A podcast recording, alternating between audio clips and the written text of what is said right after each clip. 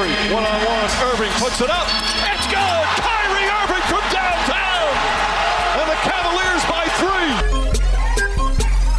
So I ball so hard, motherfuckers wanna find 5 secondi contro Sved, Spanulis lo attacca, scarica, Printesi, Sezio, passo, Olympiacos avanti! This shit gravy. Ball so hard, this shit weird, we ain't even Pope be here. And there is the newest member of the Minnesota Lynx getting her first Lynx points, Cecilia Zendelicini. Tyson, Jordan, game six. Ball so hard, got a broke clock, rollies that don't tick tock. Backdoor Podcast. That's what I'm talking about. Amici di Backdoor Podcast, eh, benvenuti. Questa è la puntata numero 146 del programma. Io sono Simone Mazzola, la mia voce la riconoscete e siamo su www.backdoorpodcast.com. Nuova storia di pallacanestro. Appena archiviate le Final 8 saranno il tema principale di questa puntata. Non prima di però di avervi ricordato i nostri profili Facebook, Backdoor Podcast, Backdoor-pod per quanto riguarda Twitter, Backdoor Podcast per Instagram e il nostro canale YouTube. Iscrivetevi perché molte delle analisi di, delle partite dell'Olimpia in Eurolega, ma non solo, come è successo per la finale di Coppa Italia, per tutte le partite interne che copriamo con i nostri inviati di Backdoor Podcast, quindi andate, cercate Backdoor Podcast su YouTube, il logo lo conoscete, iscrivetevi, iscrivetevi al canale iTunes, a noi fa solo piacere, anzi vi ringraziamo. Prima di partire con il tema principale, vi ricordo ovviamente Mind the Gap in via Curtatone 5 a Milano, il nostro partner ormai di lunga data, sempre presente, il locale del basket, tant'è che alcuni fan club di, di squadre NBA, vedi Philadelphia 76, organizzeranno una reunion proprio al Mind the Gap, quindi se, se siete tifosi guardatevi sugli social network eventualmente l'evento, comunque sta sempre diventando più il locale del basket oltre che un bar sport ovviamente anche per tutti gli altri sport. Quindi Mind Gap in via Curtatone 5 a Milano è come sempre partner di Backdoor Podcast. Ora è arrivato il momento di introdurre il nostro ospite. È con grande onore che eh, vi annuncio la presenza di Egidio Bianchi presidente della Lega Basket. Ovviamente un onore averlo qui. Benvenuto Egidio a Backdoor Podcast. Buonasera è un piacere anche per me allora, partiamo con diciamo una nota simpatica. Eh, le Final 8 si sono appena concluse e oltre al successo sul campo e sugli spalti di cui poi parleremo, ovviamente abbiamo avuto anche un successo, ci siamo tutti sentiti un pochino italiani venendo citati dal New York Times con un articolo a tema, soprattutto che faceva riferimento direttamente a, al campionato alle, alle Final 8 italiane. C'era tanto spettacolo, insomma, ha tessuto abbastanza le lodi. Innanzitutto innanzitutto quanto è stato inaspettato questo, articolo e cosa ne avete tratto oltre ovviamente a un certo piacere diciamo personale come organizzazione? Ma allora, di fatto non era inaspettato perché ovviamente stiamo lavorando su tanti fronti nell'ambito della comunicazione e quindi teniamo relazione a, a tutti i livelli per cercare di dare la massima visibilità a quello che è il prodotto basket italiano di vertice. Quindi diciamo che eh, è arrivato in un momento eh, con un timing straordinario e questo ci ha fatto particolarmente piacere poi toccando un tema che è quello che eh, in qualche modo eh, volevamo effettivamente lanciare anche oltreoceano, che è quello delle competizioni che hanno quel sapore del dentro fuori che lasciano sempre i tifosi in un eh, mare di emozioni e questo è il bello della Coppa Italia perché con eh, quello che si è visto a Firenze effettivamente abbiamo avuto un risultato straordinario e quindi anche il New York Times uh, ha apprezzato quello che è lo spettacolo che noi riusciamo a creare dietro alla Coppa Italia.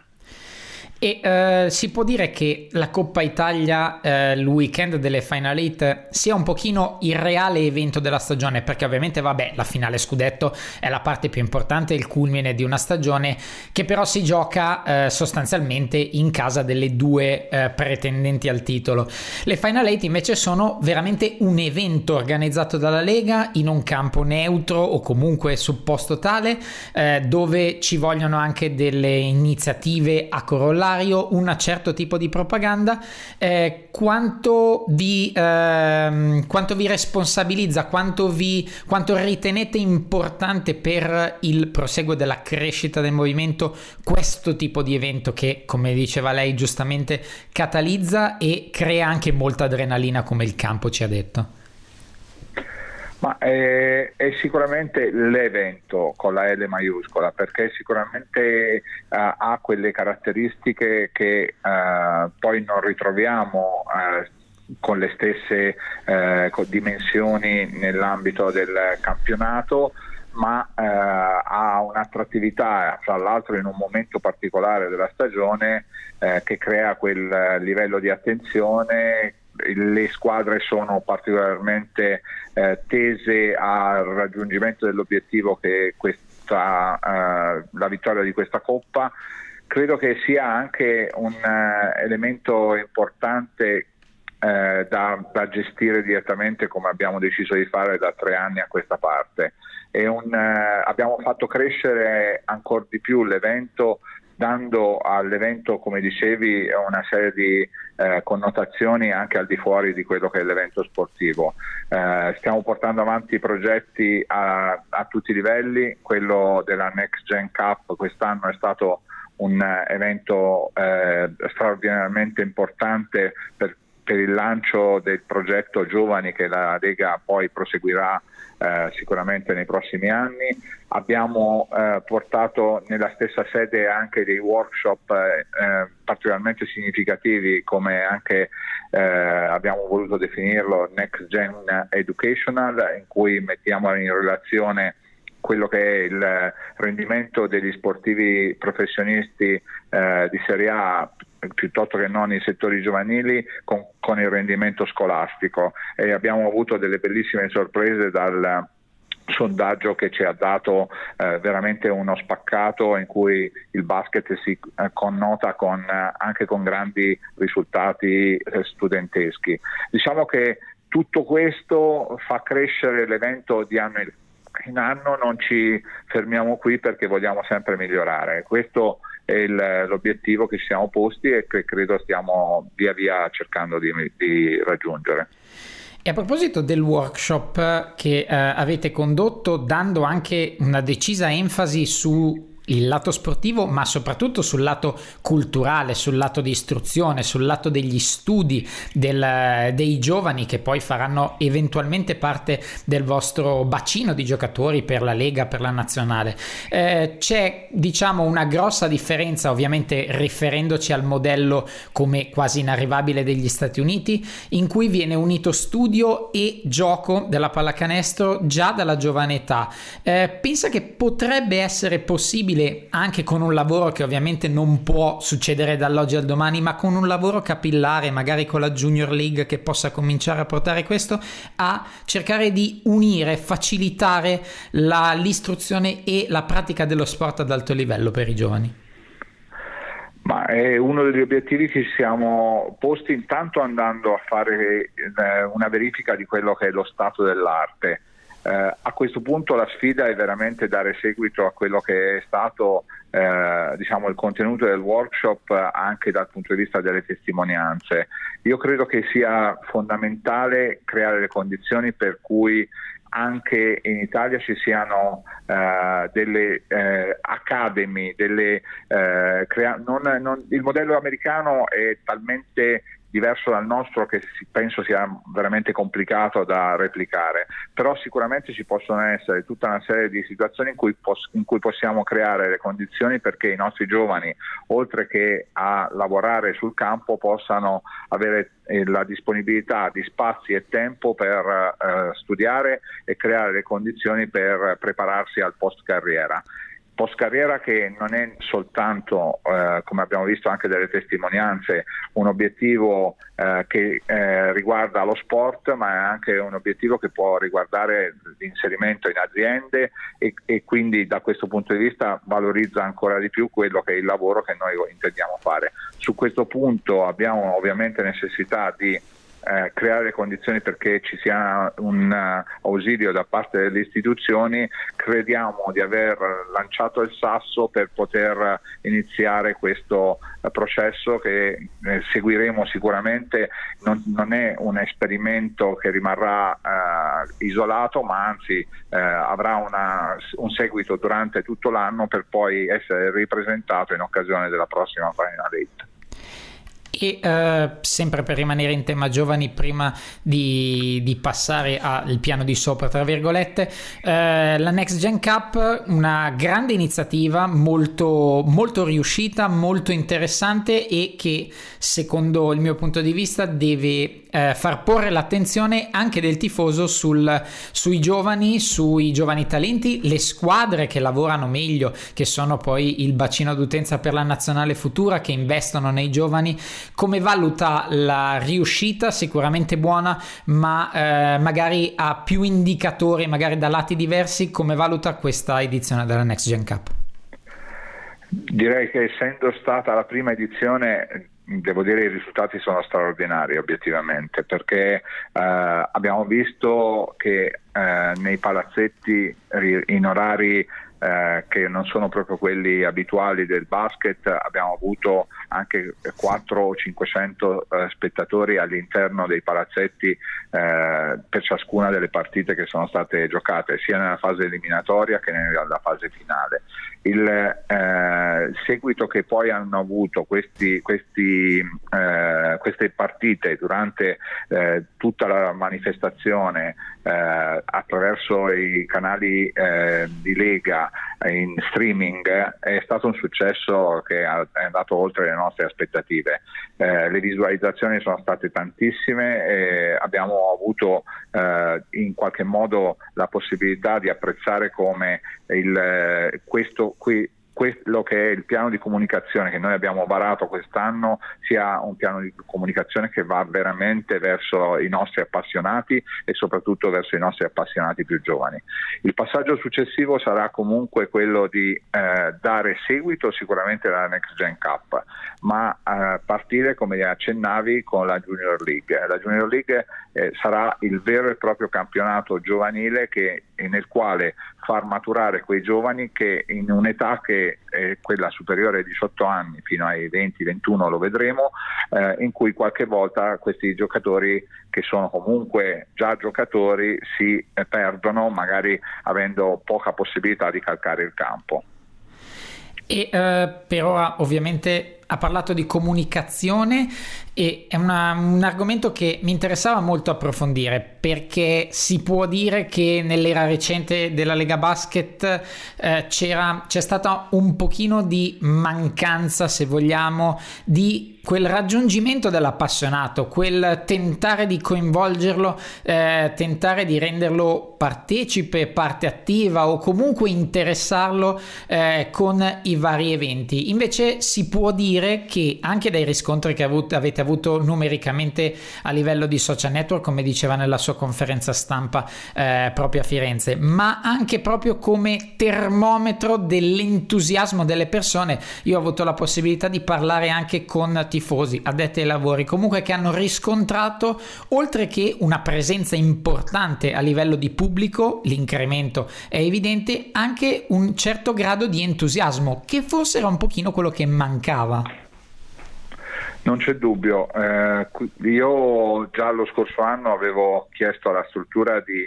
eh, essendo un, eh, diciamo, non un nativo digitale, come si direbbe in questo caso, eh, ho chiesto di, di rendermi eh, semplice capire che cosa bisognava fare per crescere in tutte le dimensioni della comunicazione, dalla, dal dal semplice, eh, dalla semplice carta stampata a quello che sono eh, invece i social media, piuttosto che non cercando di creare format e contenuti nuovi che volevamo comunque lanciare sui nostri canali digital. Abbiamo quest'anno eh, per la prima volta, credo in assoluto, se non eh, diciamo almeno in questa maniera strutturata, lanciato un piano di comunicazione che ci porta a vedere il basket declinato in tutte queste dimensioni ogni giorno della settimana. Il, sulla parte in, partico- in, particolare voglio sottolineare la parte digital perché è quella su cui eravamo sicuramente più carenti e che sta crescendo in alcuni casi a doppia cifra e questo mi rende particolarmente orgoglioso dell'obiettivo che, che ci siamo posti eh, in una dimensione che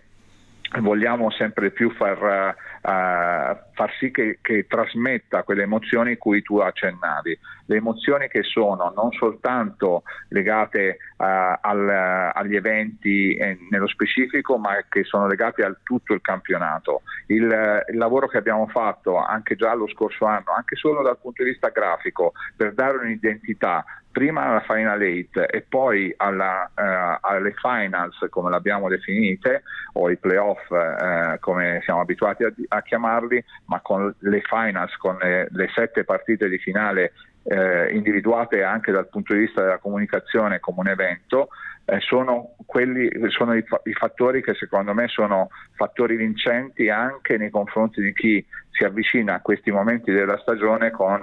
eh, l'entusiasmo che può, possono trasmettere sia ai tifosi ma anche in generale agli appassionati. E la finale eh, è stata il culmine di una, di una manifestazione molto, molto avvincente, però se vogliamo ha, ha, visto partecipare due squadre non del blasone delle Milano, Venezia, Bologna che, potre, che, potevano essere accreditate per arrivare in fondo. Io credo che la cosa molto positiva, oltre alla comunicazione social, e qui magari chiedo a lei la conferma, che ci sia stata anche una certa comunicazione qualitativa sul territorio, perché al palazzetto non c'erano solo i tifosi di Brindisi e di Cremona, ma anche tanti neutrali che hanno, si sono goduti l'evento proprio come penso sia nella logica dello sport e anche nella logica della Lega Basket in particolare. Non c'è dubbio, abbiamo su, da questo punto di vista avuto un uh, successo veramente a varie dimensioni perché eh, come dicevi sull'ambito di quello che è stata la comunicazione anche in presenza di squadre eh, che non hanno come dicevi il blasone eh,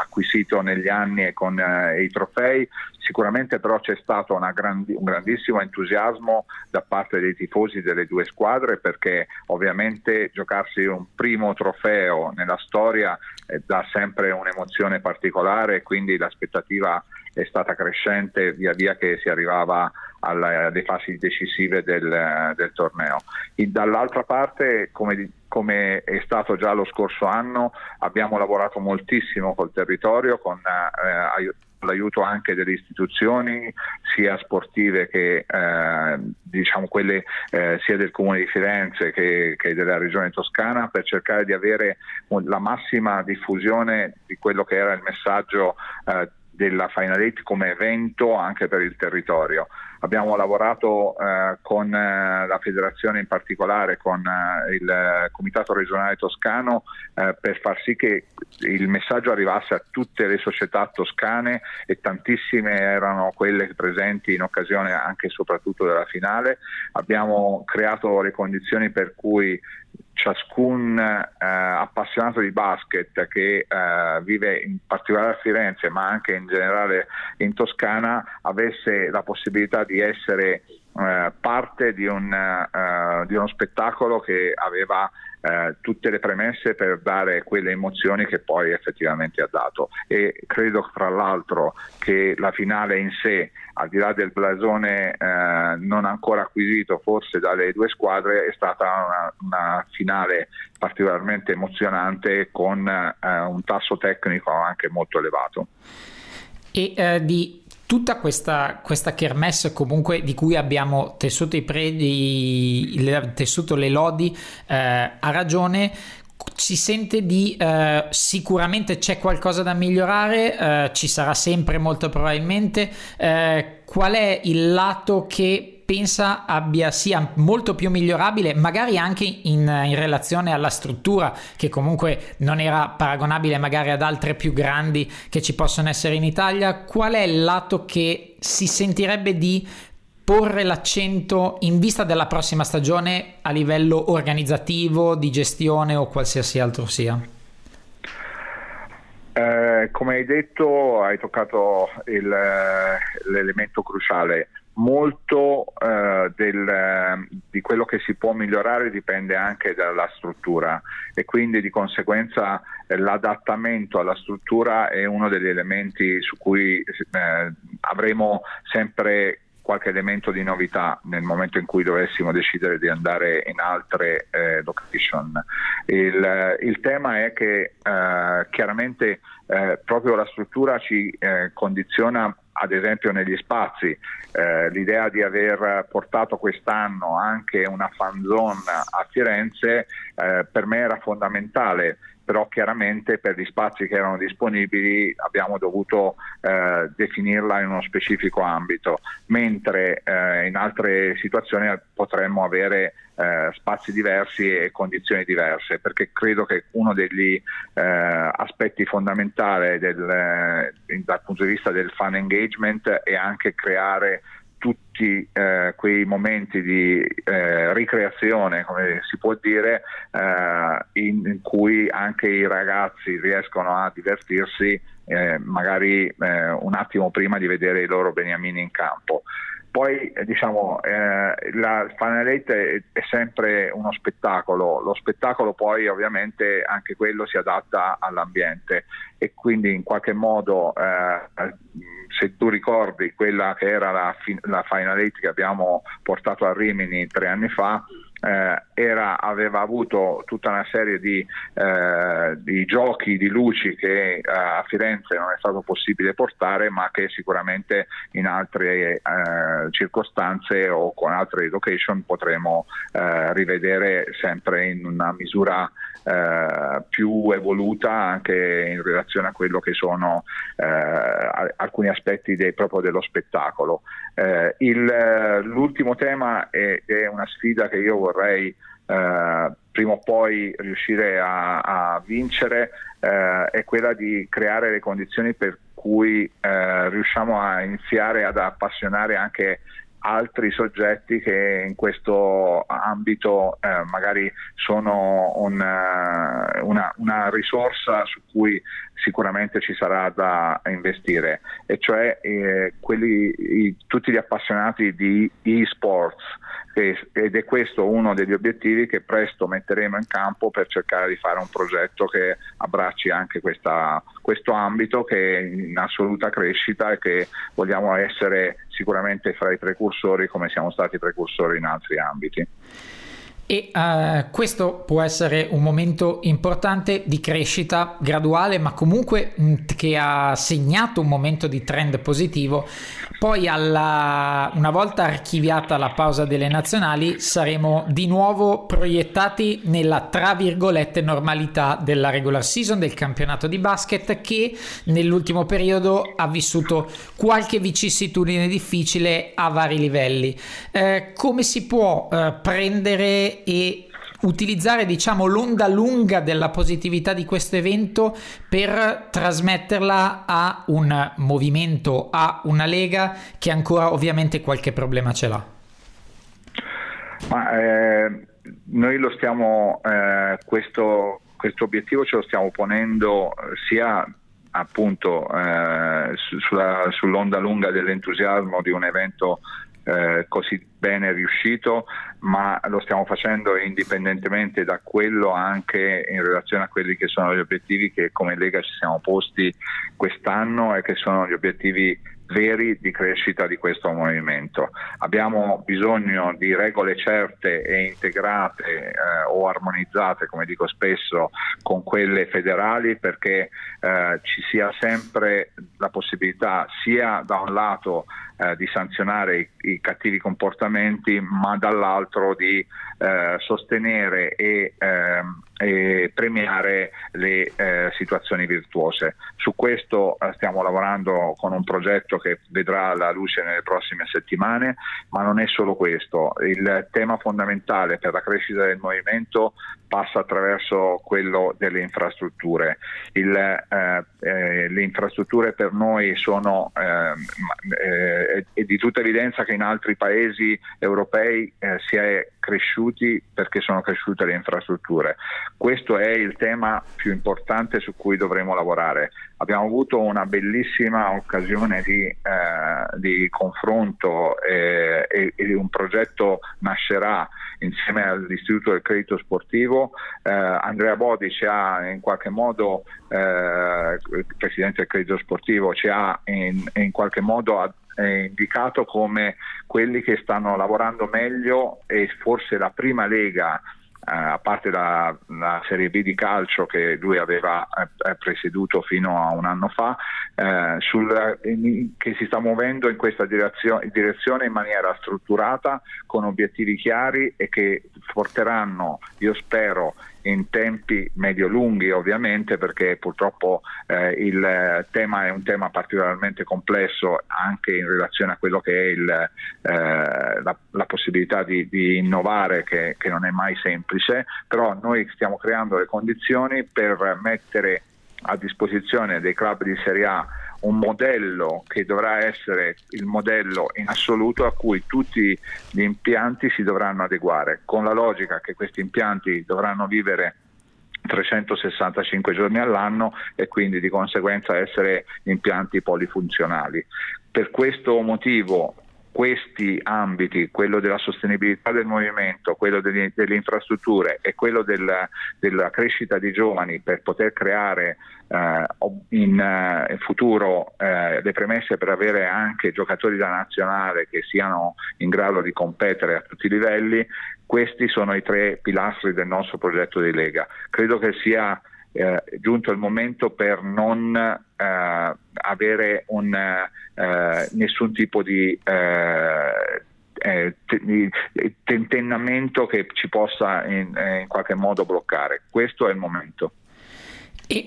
noi diciamo i tifosi, gli addetti ai lavori comunque hanno sotto gli occhi l'NBA che è un mondo a parte ovviamente non, cioè, non ci pensa neanche a paragonare lei con qualsiasi altra cosa. l'Eurolega ha fatto un passaggio importante qualche anno fa nel rendersi una lega chiusa proprio in stile NBA sostanzialmente. Eh, qualcuno l'ha proposto, qualcuno l'ha detto tra il serio e il faceto, eh, rapporto Lega Basket Federazione. Eh, potrebbe avere mai senso fare una cosa come ha fatto l'Eurolega, cioè rendere, privatizzare tra virgolette la Lega Basket e staccarsi dalla, dalla, dalla federazione? Potrebbe avere, non si farà, non si farà, potrebbe eventualmente avere un senso?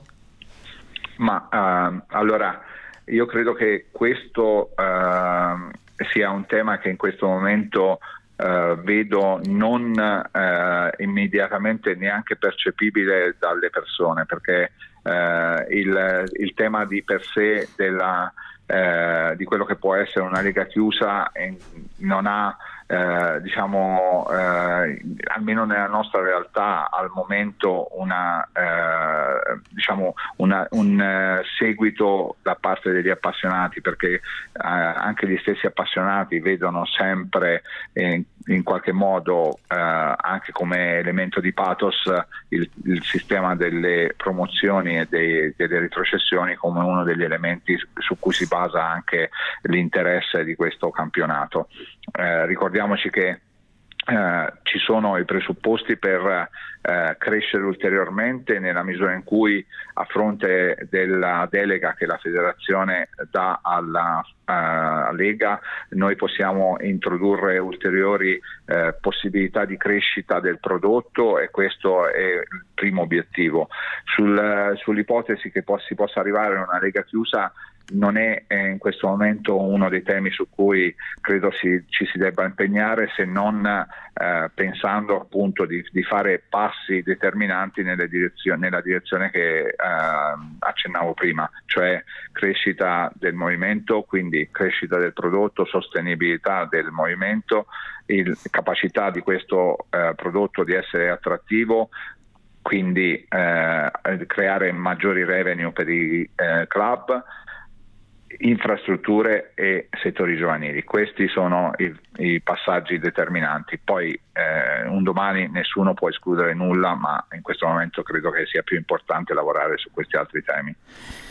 E la Lega Basket, trovandosi sostanzialmente in mezzo, se vogliamo, o comunque dovendo considerare le esigenze di FIBA, delle coppe europee di FIBA, delle coppe europee di Euroleague, nella fattispecie poi l'ampliamento della Euroleague stessa che coinvolge ovviamente una delle squadre in campo. Eh, l'espansione a 18 squadre complica eh, perlomeno il, il programma di, di, di, Milano nella fattispecie, ma eh, come lo valuta nel, nell'ottica, nel breve futuro, quali sono le idee, quali sono gli obiettivi che, che una manovra così si, si può porre, posto che ovviamente comunque qualche criticità rimane. Ma eh, eh, il, l'allargamento a 18 squadre sia del campionato italiano che del, dell'Eurolega sicuramente eh, complica moltissimo eh, la composizione dei nostri calendari. Questo è un dato di fatto e nessuno lo può nascondere. A questo aggiungo che poi l'anno prossimo ci sarà anche al termine del campionato ci sarà anche eh, una particolare finestra delle nazionali che sarà il preolimpico e quindi a maggior ragione credo che eh, entriamo in una dimensione eh, di complicazione veramente importante. Io credo che, che il, eh, dobbiamo come, come, al solito fare di necessità virtù e capire come meglio sistemare il eh, calendario per creare condizioni perché non ci siano eh, defiance particolari da parte dei club. Eh, non è solo Milano che ovviamente soffre, anche perché è quella particolarmente impegnata, ma eh, sicuramente anche le, le altre eh, società che partecipano a competizioni europee in una situazione di questo tipo non, eh, non avranno eh, molti tempi morti durante la stagione regolare in particolare. Eh, credo che sia anche un passaggio comunque di crescita perché la, eh, abbiamo visto che poi alla fine eh, il, la,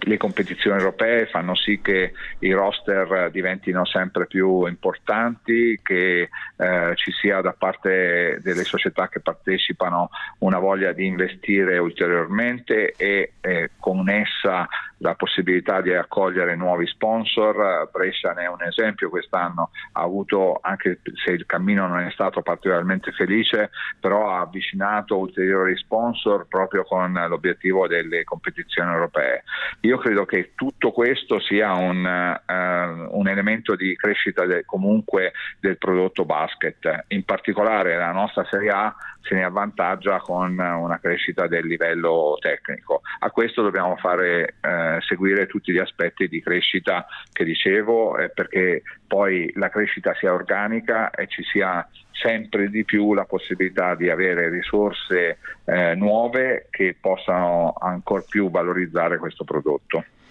E per chiudere l'ultima domanda, se noi dovessimo fare, proiettarci avanti di un anno, risentirci dopo le final eight della prossima stagione, eh, quale sarebbe il suo obiettivo, quali obiettivi vorrebbe raggiungere da qui a un anno per fare un ulteriore passo in avanti per la Lega, la federazione e il movimento in generale? Ma allora, eh, direi che il, l'obiettivo, eh, mi piacerebbe parlare degli obiettivi raggiunti e, e, per obiettivi raggiunti sicuramente c'è il tema del, del, processo di innovazione delle regole che come Lega ci vogliamo dare e che eh, in eh, assoluta concordanza di obiettivi eh, definiremo anche insieme alla federazione dobbiamo eh, anche essere partiti con il progetto eh, che riguarda le infrastrutture. Il progetto deve essere un progetto che eh, abbia fatto i, i, almeno i propri primi passi eh, tendenzialmente in quelle piazze in cui ancora soffriamo soprattutto dal punto di vista di quello che sono le caratteristiche degli impianti attuali. Eh, il passaggio è un passaggio epocale, eh, credo che sia eh, non semplice, ma ci muoveremo proprio con la forza di questo progetto che abbraccia eh, la Lega ma eh, coinvolge anche il eh, credito sportivo con una logica di, ehm, di metodo che, che, probabilmente potrebbe essere veramente il, il vanto eh, di, questo, di questa Lega, di quello che potrà questa Lega creare in termini di condizioni per la crescita degli impianti. Quindi que- a, a, a fra un anno mi piacerebbe che tutte le amministrazioni eh, locali abbiano eh, percepito quali possono essere le potenzialità di questo progetto che presto, eh, avendolo varato, spiegherò anche più nel dettaglio perché credo che sia importante che si percepisca quello che è l'obiettivo che dobbiamo raggiungere. Io la ringrazio di, di, questo, di, questa disponibilità di racconto nel sperare anche di aver fatto capire meglio quello, quelli che sono gli obiettivi, qual, qual, è la crescita ovviamente passo passo. La ringrazio ancora e ovviamente le faccio in bocca al lupo per il proseguo di questo progetto di crescita. Grazie, crepe il lupo, buonasera. Ringraziamo ancora Egidio Bianchi, presidente della Lega Basket, che ci ha oltre che portato all'interno del clima dell'organizzazione de, di tutto quello che c'era alle spalle della Final 8 anche proiettato in quello che ci sarà in futuro quali sono i progetti. E qual è l'idea di crescita di una lega che probabilmente, fortuna per noi, ha cominciato a fare dei passi nella direzione giusta, nonostante ovviamente, come dicevamo, di eh, criticità ce ne siano ancora abbastanza. Prima di lasciarvi, ovviamente, vi ricordo il nostro secondo partner, Racker Park Basketball Store, via Washington 82 a Milano. Ovviamente ci avviciniamo al bel tempo, il campetto sta per tornare quasi di attualità. Potrete scegliere scarpe e vestiti che volete sia nel negozio sia su Racker hackerparkmilano.com, il sito internet dove se vorrete andare nello store ufficiale dove troverete tutto il catalogo del negozio, potrete prima del checkout, inserendo il codice Backdoor Podcast, avere un ulteriore sconto. Quindi il consiglio è, se avete la possibilità, andate in negozio da Guido e Davide che vi sapranno guidare anche solo condividendo un po' di passione con voi, oppure sullo store su hackerparkmilano.com con lo sconto di Backdoor Podcast. È davvero tutto per questa puntata, tutta in salsa Final 8, tutta in salsa campionato italiano. Noi vi auguriamo una buona settimana di nazionale soprattutto e vi rimandiamo a settimana prossima. Un saluto da Simone Mazzola. Irving and Curry, one on one. Irving puts it up.